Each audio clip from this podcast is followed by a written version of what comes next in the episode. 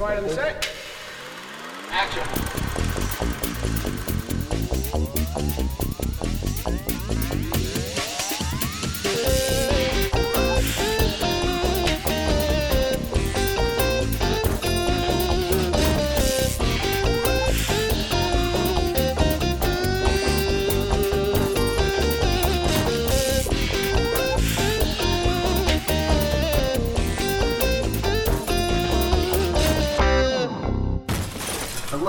And welcome to the Movie Machine Podcast. We are a podcast produced by Hot Chocolate Media, where we make up a movie really fast based on a random suggestion from the internet.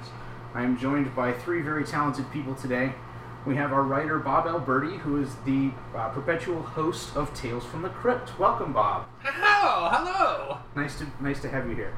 Uh, we have Commarrah, who is the voice coach for Jaleel White on Family Matters. Welcome. Hi, it's good to be here. Yeah. And then we have Kyle, who was the stunt double for all of the Teletubbies. Welcome. He is our producer today. Yep. Coming. I'm a little higher up in the food chain these days. This Yeah. is true. Yeah. He's the stunt double for the sun. No more tinky winkies to the crotch anymore. Right. So, without further ado, let's hear what we're going to be creating today. The theme of this story dramatic slice of life. The main character, weak fortune teller. The start of the story, failure. The end of the story, training. All right, Bob, you have three minutes. Well, I, you know, this has been an important story to me my entire life. When I was back in film school, this was one of the earliest scripts I put together. Um, it's based on my own life growing up in Queens, New York. Uh, we had on the corner, we had a storyteller, a, a, a fortune teller, and across the street was uh, the discount storyteller, and uh, his name was Tony. Um, and he his his basic skill was he would get one in ten predictions right. And so this is sort of a character like Tony, but legally differentiable from Tony. Uh, it's a character who he's a failure at the beginning of the of the film. He is a failure because he's unable to predict even the most straightforward things. I mean, he's looking up in the sky on 9/11. He sees this jet flying along, shrugs and looks away. It never even occurs to him something bad might happen. Um, he goes through a lot of changes. He meets uh, a very important uh, uh, guide, a mentor, uh, who is a telepathic dog. Um, this telepathic dog is, in fact, quite capable of predicting the future and kind of helps Tony along. Tony has the inner eye. The inner eye needs contacts. And so the dog helps him develop the psychic contacts that let Tony become a better fortune teller. In the end, of course, it builds to a climactic, world shaking conclusion where Tony's fortune telling is part of what prevents a huge apocalyptic disaster, or does it? And at the end, of course, the dog dies because the mentor always has to die. Tony has to take the dog's place. And then Tony himself picks up a young girl, not that way. He, he, he a young girl who is a, a, refugee of this terrible apocalyptic disaster that may or may not happen, and then he is training her at the end, and we're ready for the sequels. So we've got the character establishment, we have the setting and the role, and we've introduced this young girl. Now, the important thing, and I'll leave it to the director, but we have to find some starlet. We need to find like the next Emma Watson, where she's she's innocent, sweet, and young, but she's gonna grow up to be a kick-ass, you know, sharp actress. So uh, that's a small task, and and just directors do this all the time. So I'm sure that there'll be no trouble finding a young woman who, for the first movie, is this breath of fresh air, this this, this wide-eyed, dewy uh, young woman who's enthralled by Tony, and then he puts her through the kind of the kind of uh, uh, kung fu kid uh, uh, training session, and then get the montage with the kicks and the battles, and then at the end she's ready to kick some ass. So when we come to the second movie, she's a little older. She's starting to fill out her shirt a little more. She starts to bring in the young teenage crowd. It's sort of a young adult movie. I got a whole trilogy planned. By the end, she's totally hot, man. She's totally smoking. But to start with, with this movie, we have to build that character arc. We have to bring Tony from failure to success, from apprentice to teacher, and we have to bring her in so that she's ready to be the apprentice for the next movie. So kind of like your your your your, your the one big one with Je- Jennifer Lawrence. Uh, uh, that one, th- that movie that came out. It's kind of like that. Hunger Games? Hunger Games. Hunger that's Games, it. yeah. I'm terrible with names. so yeah, kind of like the Hunger Games, but with fortune telling, set in a modern urban urban noir kind of setting. Uh, I think it's I think it's going to kick ass. I really All right. do. What's this movie called? Um, this this movie is called Trouble in Mind, Okay. Mm. and it's part of the Trouble series. Okay. Sounds good. So, Commarrah, you've just been handed this script uh, Bob's been working on. He's got a trilogy in mind um, about a, a fortune teller who is not very good but meets a telepathic dog and eventually takes a, a young woman under his wing to, to teach her the, the ways of fortune telling to prevent the, uh, the so called apocalypse. Mm. Where do we go with that from here? What's this movie going to look like? Well, when I hear uh, fortune telling dog mentor, I think Meryl Streep. Okay. You know, Meryl Streep That's solid. can really she can really take it there with any character she plays. You know, whether it's a a rabbi in uh, or uh, or you know Julia Child, she can she can just she really sells it for me. And what I appreciate about her is she knows exactly what to do with her hands at all times. So I think transitioning from having two hands and two legs to having four legs is just going to work really well with her and with our audience. I think she's incredibly workable, and I respect her highly. Now for Tony, I'm thinking Chris Hemsworth. You know, we want somebody who is very talented and versatile, but also would look good failing. The guy that you would root for. And it's just, you know, he, he just really comes to mind for that. He's incredibly talented and attractive. So when we're talking about someone who's going to carry a movie both for audiences who are into the artistry but also into the hotness, Chris, Chris Hemsworth is our guy. For the uh, competing uh, fortune teller, the stronger one, I'm thinking Laverne Cox. You know, she's strong, she's funny, she's affable, she's got it going on, everybody knows her name, and again, she knows what to do. She just really takes it there. I mean, she could play anybody. And then, you know, for this young starlet, I'm thinking Uzo Aduba. You know? She's got the versatility, she's young, she can play young, and uh, yeah, she's really got that breadth of experience and emotional awareness and intuition that I just, you know, when I think young starlet to carry three movies, I just, I just, I can't get her out of my mind. You know, she's absolutely magical. I've heard nothing but good things about her. You know, and I, I know I'm leading into Orange is the New Black Stars here, but I mean, they're on it for a reason, right? Yeah, so I'm thinking that's what we're gonna go with for that one. Yeah. I- Now I, I saw I saw uh, Meryl Streep in uh, uh, as the uh, as the, uh, the, the, the the rabbi cook in uh, Schindler's Bisque. Um, do you think that you're going to want her in costume, or was she going to be CGI, or is she just going to method it? I think we'll just let her method it, you know? The old way is kind of the best way in terms of my directing style. CGI, it's it's great, but you know, I try and stay to the real, to the natural, the gut, and that's uh, you know that's why I ultimately picked Meryl Streep for this uh, fortune-telling dog, because she she'll bring on that that gut feeling that you really want, and I just I just think CGI would erase that. That's pretty brilliant. Thank you. All right. So Kyle, you've got a, a picture in the works from uh, Bob and Commarrah here. It's a, a rather in the moment, fairly true but slightly sexy tale about a fortune teller and uh, a cast of telepathic dog and mentee opposing opposing fortune teller. What do you think? How are we gonna get this movie made? All right. Well, I mean, this one, uh, this one's pretty straightforward. We can pull at uh, people's heartstrings. I like that. That's usually good to put some butts in seats. However, some of the casting choices a little too expensive. Meryl Streep. Uh, one, I don't think she'd be willing to be a talking dog. She's just gonna wave all her. It- It's Uh, telepathic. Yeah, Yeah. whatever. Talking, telepathic. Yeah, whatever. Yeah, I work with Teletubbies. What I know about telepathy. Uh, they just mostly went "Eek, me, me," and whatever things. But uh, she she's gonna just wave her Oscar nominations on her face, and we won't be able to get her. But well, there was a great movie, uh, apocalyptic movie called A Boy and His Dog, which actually had a telepathic dog. The boy was played by Don Johnson So we're gonna turn on his head and we're gonna have Don Johnson voice the dog, and then all the sci-fi nerds and stuff that are big about the things will go, "Oh man, I see what they did there!" And Don Johnson will literally work for Peaches. Like we can just get him a truck full of peaches. Did, did And- he record that song about all the peaches? No, that's not him. He just, Okay. you know, but you know, he, it's been a long time since he had like a steady, steady procedural cop TV show to be on, so we could literally pay him in produce. So that's going to save a ton on the bottom end. And you know, if not, we can probably just pay him in a like a suitcase full of unmarked bills at a very low amount, uh, and that'll really save on our budget. So.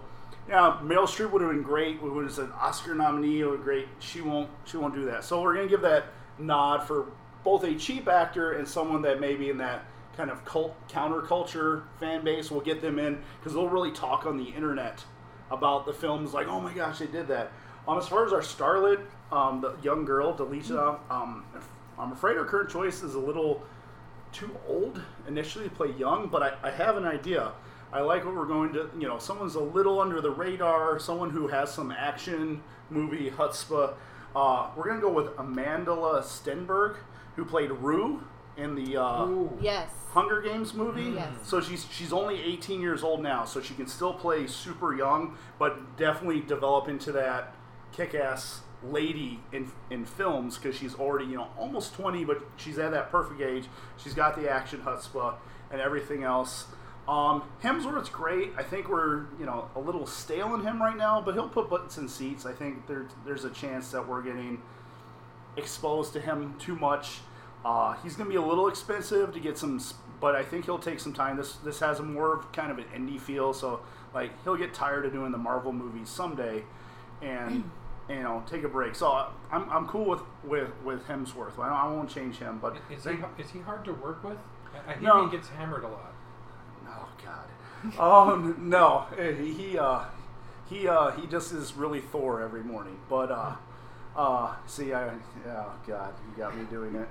Um, but yeah, Stenberg and Don Johnson. So Don Johnson basically costs nothing. Stenberg will pay her a nice amount, kind of lock her into a three movie deal.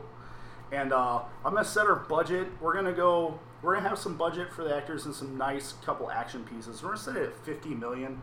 So we, we've got a good budget to do stuff with, but we're not going mega blockbuster. We're going solid writing, act, uh, character-driven story with a couple nice set pieces visually. All right, so we're gonna pass it back to Bob. Bob, you've gotten a few little changes from the studio. You've got names attached to, to the roles that you have on paper, and you know that you've got uh, enough money to throw a few explosions in there if you want to do something big. What's uh, what comes next for you?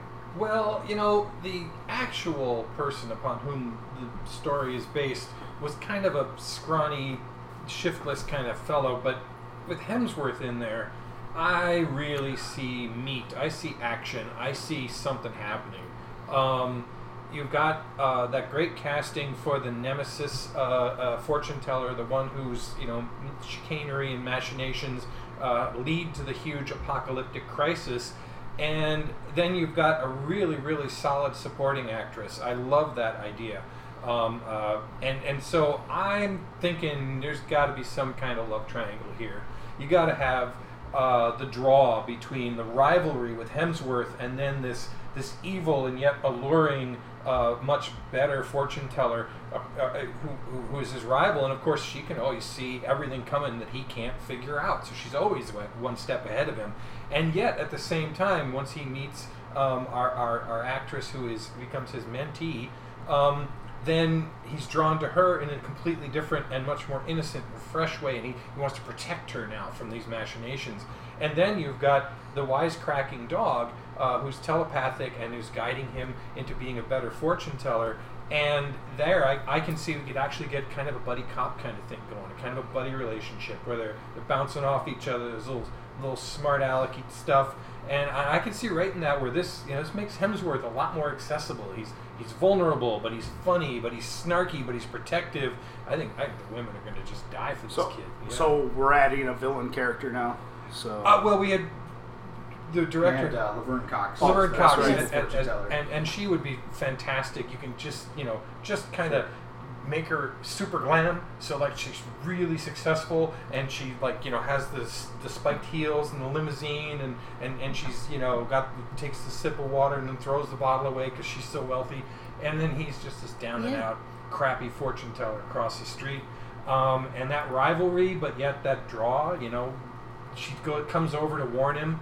You can see her like silhouetted aba- against the door and she's like i'm just here to tell you you know you've got to back off and yet he's drawn to her he finds himself attracted to her but he knows she's trouble um, and then meanwhile here's his telepathic dog in the corner he, she doesn't even know it and the dog is just like oh yeah she really smells like she's in heat you know you get some real comedy here you know um, and she can't hear it, and he's got to like keep a straight face. But he's an actor; he can do that. You know, he's sort of choking back the laughter, and yet dealing with her threat. That seems like a really dynamic uh, kind of thing. And I, I could, I can, we, we could write this so it really builds to a to an enormous uh, uh, crescendo at the end of the film. I think. Uh, this, these are some really great casting choices, and I'm really excited for this. I think we can make this a really popular summer blockbuster.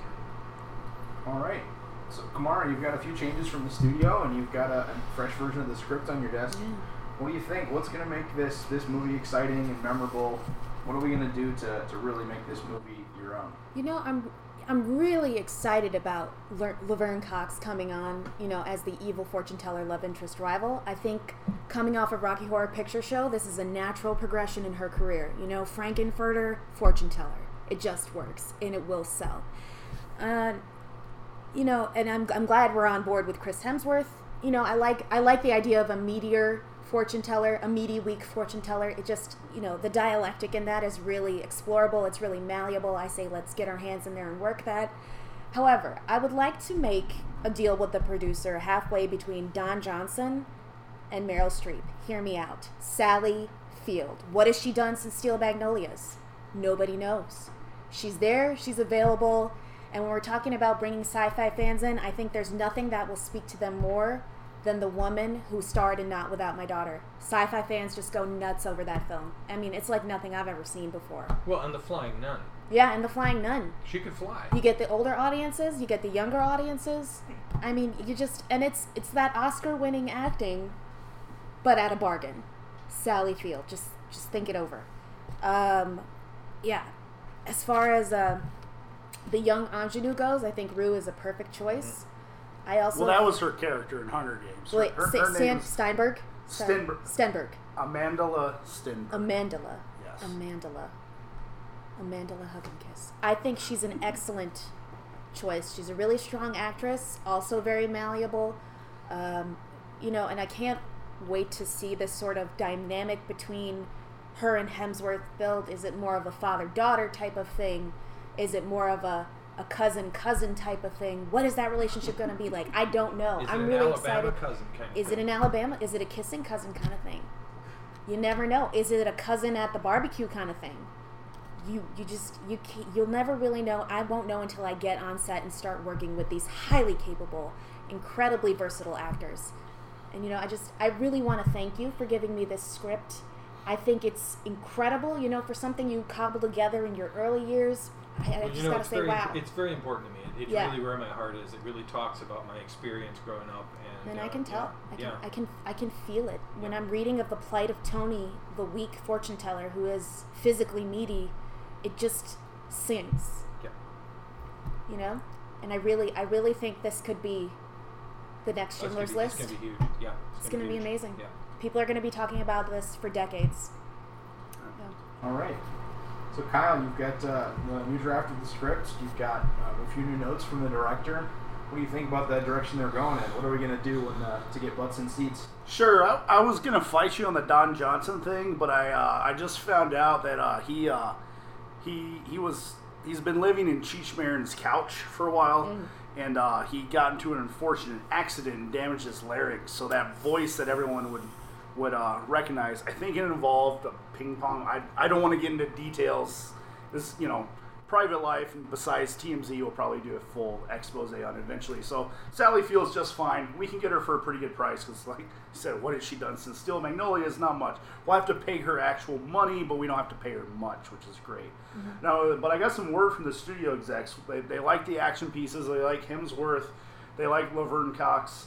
You know, they, they like the young starlet. We got set up with a three picture deal, you know, when this takes off. But the problem is, they're like, Laverne Cox, while she's, you know, intimidating and all, sh- she's not much of a threat to the physical Hemsworth. Like, when, when, when some of the test shots from the early stuff we shot, they're like, why doesn't Hemsworth just punch Laverne Cox? Like, he's Thor. So Laverne Cox is going to have her own, like, lieutenant, like, kind of Mm. badass enforcer who also has a connection to our female protagonist, and he's the one who ma- killed her father and stuff. And we're gonna have him played by Idri- Idris Elba. Oh. He's gonna play the villain because he's hot right now. He's in the Gunslinger.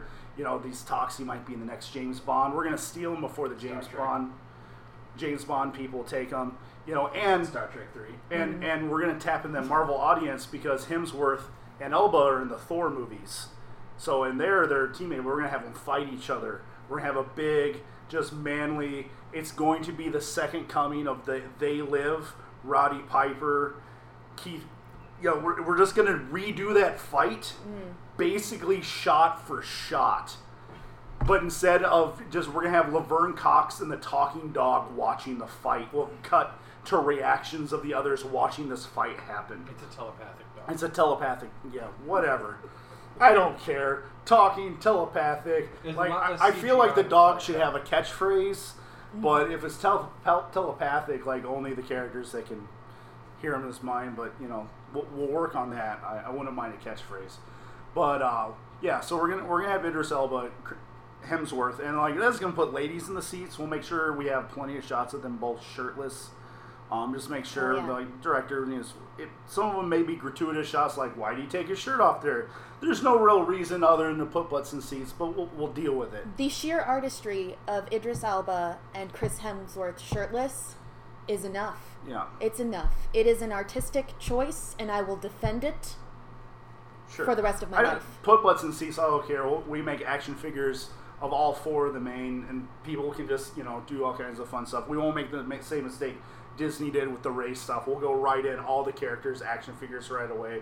The dog's mouth can move, even though it doesn't talk. We'll make it move, and people can pretend it talks. So that, that's what we got for it. So wedge Idris Elba in there. Make sure we redo the fight from They Live, and I'm happy.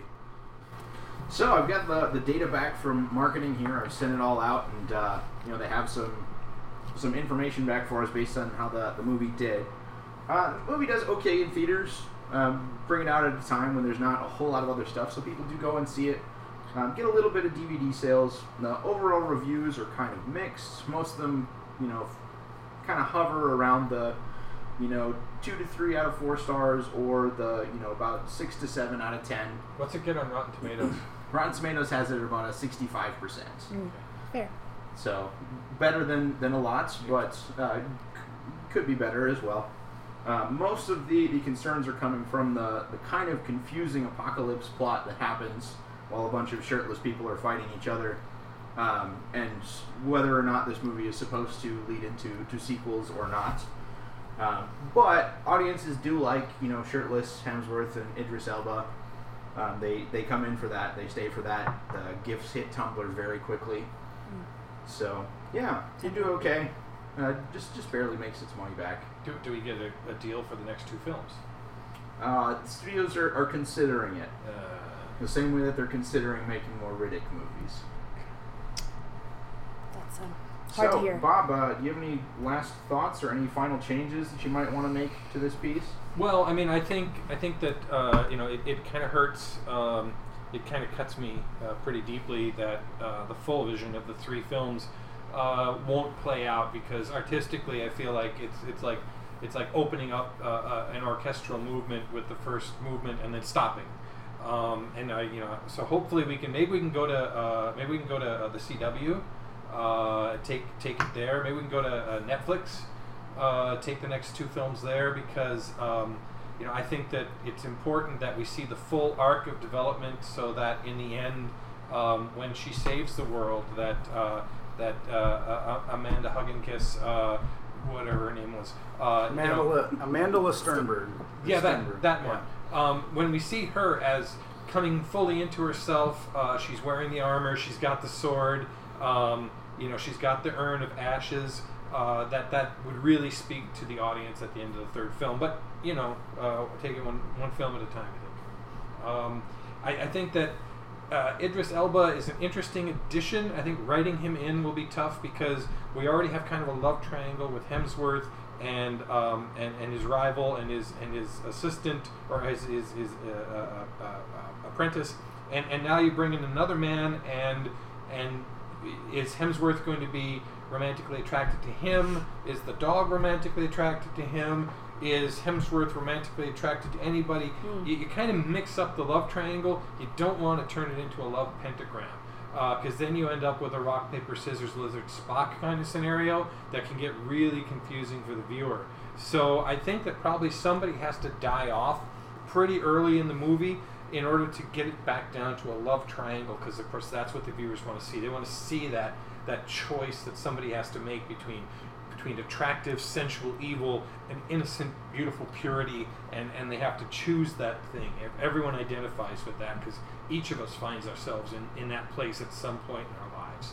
Um, hopefully, I'm hoping to get there soon myself. Um, but yeah, I think otherwise the structure of the film is great. I think I think that you know just because the viewers didn't see it sometimes, sometimes the audience doesn't know best. Um, sometimes Agreed. you have to go with your artistic vision and damn the results you know damn uh, rotten tomatoes yeah i said it um, you know I, I feel good about this movie All right.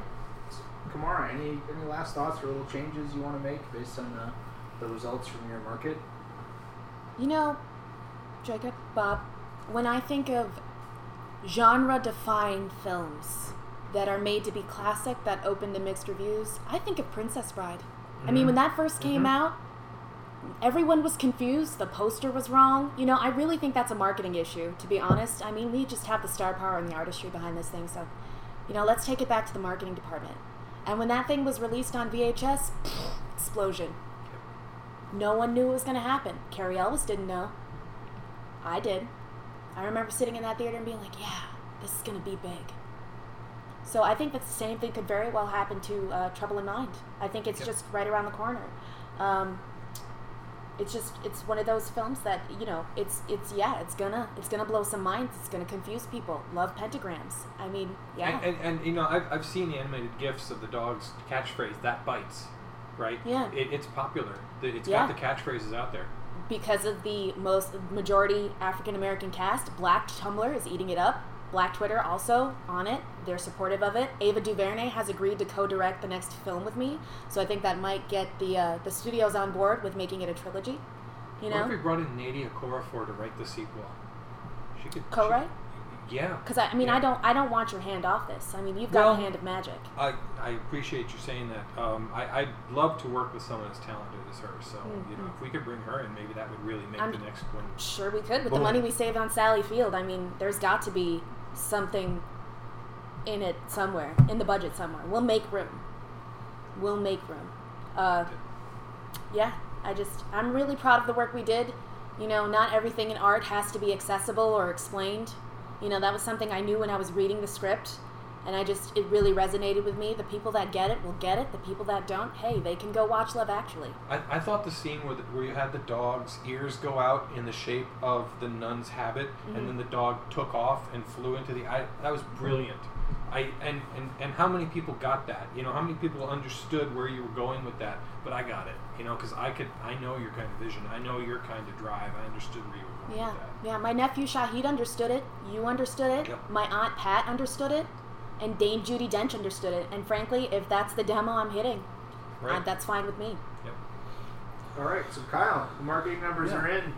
Yeah. What's it gonna be? Well, I, I got some word back from marketing, and, and while they were cold from the sequels at first, when they, when they saw the numbers from Black Tumblr and Black Twitter, they're like, man, this will really get us off the heat for some of the heat we're taking for, you know, the whitewashing, Whitewashing, uh, yeah. quote unquote, of Doctor Strange, some of these other movies. So we have to really, this is our, our showcase movie to show that Hollywood isn't racist, even though it probably is. But Yeah, yeah. we can use this as an example to show or not. But uh, I do get the, the idea, but we need to bring it in. I get the idea of not wanting the, the love Pentagon. So we have things. We found out in testing if we kill killing the dog, we just lose too much. People don't like seeing dogs get killed in movies. It's just that's a no go. I'll never forget that Um, moment in Independence Day. Yep. I will never forget But it. they don't care people. So so in the Roddy Piper in the in the They Live fight, actually Hemsworth and Elba are going to mutually kill each other in a Doomsday Superman type fashion, Mm, and it's just going to leave Laverne Cox the dog and Amanda Amanda Sternberg as our potential love triangle, or at least rival triangle. Yeah. Hmm. It'll be a girl and her dog versus evil at Ooh. the end for the rest of the trilogy. But it also sets us up to introduce more hunks to Right. fight and everything, hmm. whatever. And we've actually already lined up in the studio because we've got these two gentlemen inked in the studios. We already have Matt Smith and Tom Hiddleston Wow. inked for the sequel. So that's going to get White Tumblr. Yep, that's to get White Tumblr on board for the sequel. um, like, because White Tumblr's to eat up, like, their zygomatic bones are just to, like, rub on each other, and, like, Tumblr's to explode. Because those gentlemen have the sharpest cheekbones you've ever seen. So, with those two lined up, we got Hiddleston, we got Matt Smith. Matt Smith's actually coming in really cheap because he hasn't done much since Doctor Who. So, we got those lined up. We got our starlets signed up for three movies. We got Laverne Cox, who couldn't be hotter, signed up as a recurring villain. She's our Skeletor, if you will, um, but just less lame and more awesome than Skeletor. And but less she's our racist. Skeletor. Signed up, studios on board. Hiddleston, Matt Smith on their way. Trilogy time, folks. Trilogy time. All right. Well, it sounds like you're able to work out the uh, the details to get your movie uh, a little bit closer to the, the budget you were looking to to hit in terms of you know bringing home a little bit extra and blocking in a few more sequels. and if there's a sequel that comes out, you know that means that even if the first one was a little turdy around the edges, people are still going to come out and watch that second one. They're like, oh, there's another one coming out. Well, that must mean the first one was okay. So you get a few more DVD sales out of that in the long run. You get more play on you know cable channels, all mm-hmm. that kind of thing. Mm-hmm. So you actually do come out with a, a pretty decent paycheck from this particular this particular vehicle. It's good. It, So congratulations, guys! Your movie made money. excellent. I will uh, leave our listeners with a little nugget of wisdom from the great sage Guy Fieri. No matter how tough the meat may be, it's going to be tender if you slice it thin enough. Thanks for listening.